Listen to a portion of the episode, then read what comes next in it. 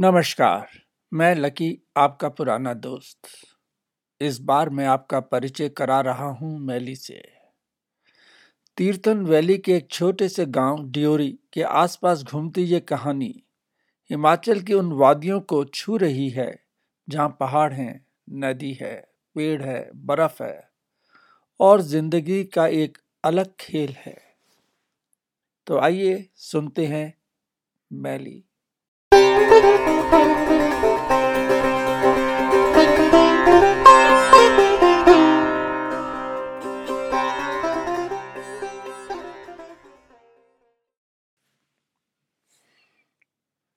Bhuntar airport पर उतरते ही रेहा का फ़ोन आ गया।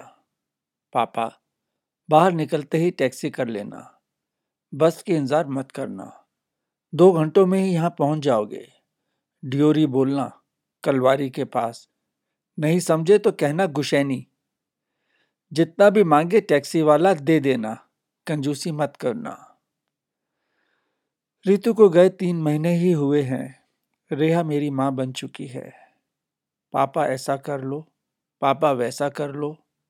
आज काम वाली आई क्या, खाने में क्या खाया? मैं आपके लिए बादाम ऑनलाइन ऑर्डर कर रही हूँ। अरे बाबा, पैसे ले लूँगी। आप फ़ोन क्यों नहीं उठाते? बाथरूम में भी मोबाइल लेकर जाया करो। किससे पूछकर आपने फ़ोन की लैंडलाइन हटवाई है? आपकी आवाज़ कुछ ठीक नहीं है, पापा। तबीयत ठीक है ना? बच्चे आते हैं ना पढ़ने? आप कार चलाना बंद करो। जहाँ जाओ ऊबर पर जाओ। उस दिन आप कार ठोक कर आ गए थे। बाल बाल बचे हो। पिछली बार ट्रक पे मार दिया था आपने। भगवान का लाख लाख शुक्र मनाया था मैंने। ट्रक खड़ा हुआ था। नीतीश मज़े लेता। कहता, पापा को मुझे डील करने दो।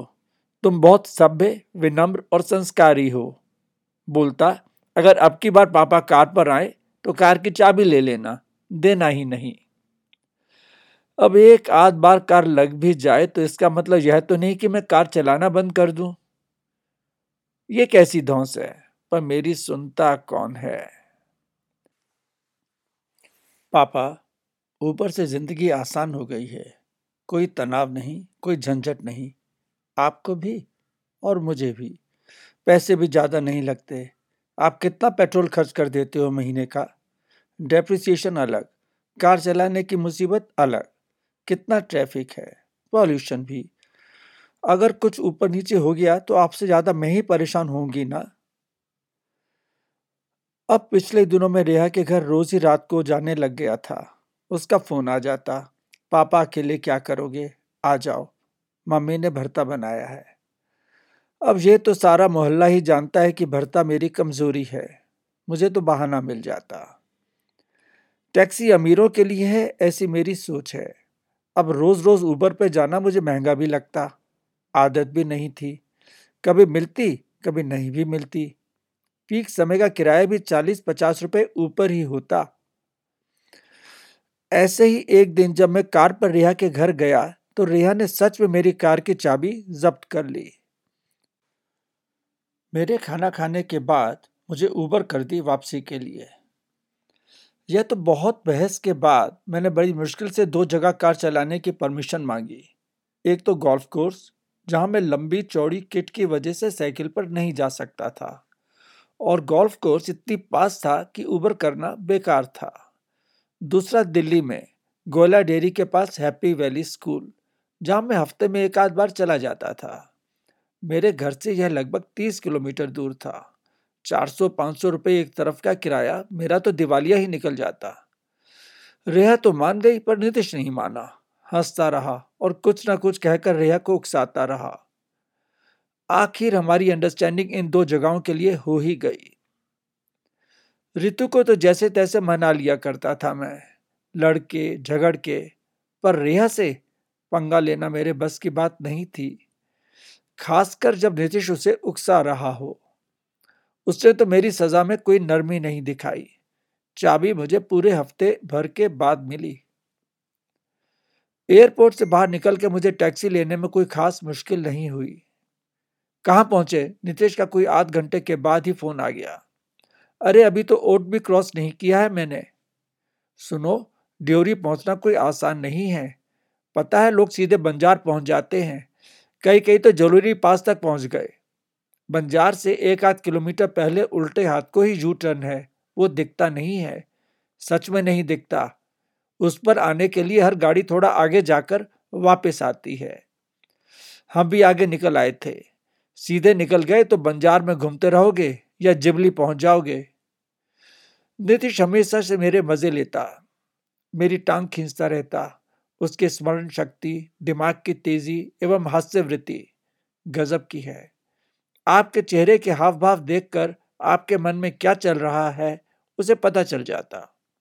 बड़े संभल के बात करनी पड़ती है। और हाँ वो बोलता रहा बात यहाँ खत्म नहीं होती। गुशैनी रोड पर कुछ आगे, यही दो तीन किलोमीटर के बाद एक और उल्टे हाथ को यू टर्न है।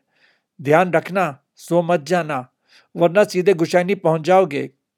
मैं बीच में फिर बात करूँगा। रितु का जन्मदिन उसके जाने के बाद पहली बार आ रहा था। तीन महीने भी नहीं हुए थे। रेहा, नीतीश और फ्रोडो तीनों कोई एक महीना पहले से ही गॉन फिशिंग कॉटेज पहुँच चुके थे। मैं अब जा रहा था। वातावरण में भारी पंसा था। रेहा और मेरी आँखों व बातों में उदासी सी झलकती थी। नीतीश ने हमेशा ही इन भारी परिस्थितियों को हल्का करने में मदद करी है। उन आखिरी दिनों में नीतीश ने ही हम सबको संभाला था। रेहा और मैं तो बस रो ही पड़ते हैं हर बात पर। नीतीश ऋतु के बाल बनाता, कटिंग भी करता व्हील चेयर पर घुमाने ले जाता, मुँह ऐसे बनाता कि हँसी आ ही जाती। इतने दर्द के बावजूद ऋतु भी हंस पड़ती। और उसको हंसता देख हम सबको भी हँसी आ जाती। आज मुझे इकट्ठा होने का सुखद एहसास हो रहा था। फ्रोडो भी तो वही था। फ्रोडो के साथ स्विमिंग करने का अपना ही मज़ा है। दोनों यू टर्न के बाद एक पुल आया, जो तीर्थ नदी के ऊपर बना था। उसके बाद शुरू हो गया ड्योरी गाँव, ऐसी जगह जो मैंने सपनों में ही देखी थी। साथ साथ कलावरी स्ट्रीम पत्थरों से टकरा टकरा कर बह रही थी। दोनों ओर ऊँचे ऊँचे पहाड़ सटे से लगते थे। इन पहाड़ों के बीच कहीं कहीं माचिस की डब्बे की तरह घर देखने लग गए थे। अब एक आध महीने के लिए मैं यहीं पर रहने वाला था।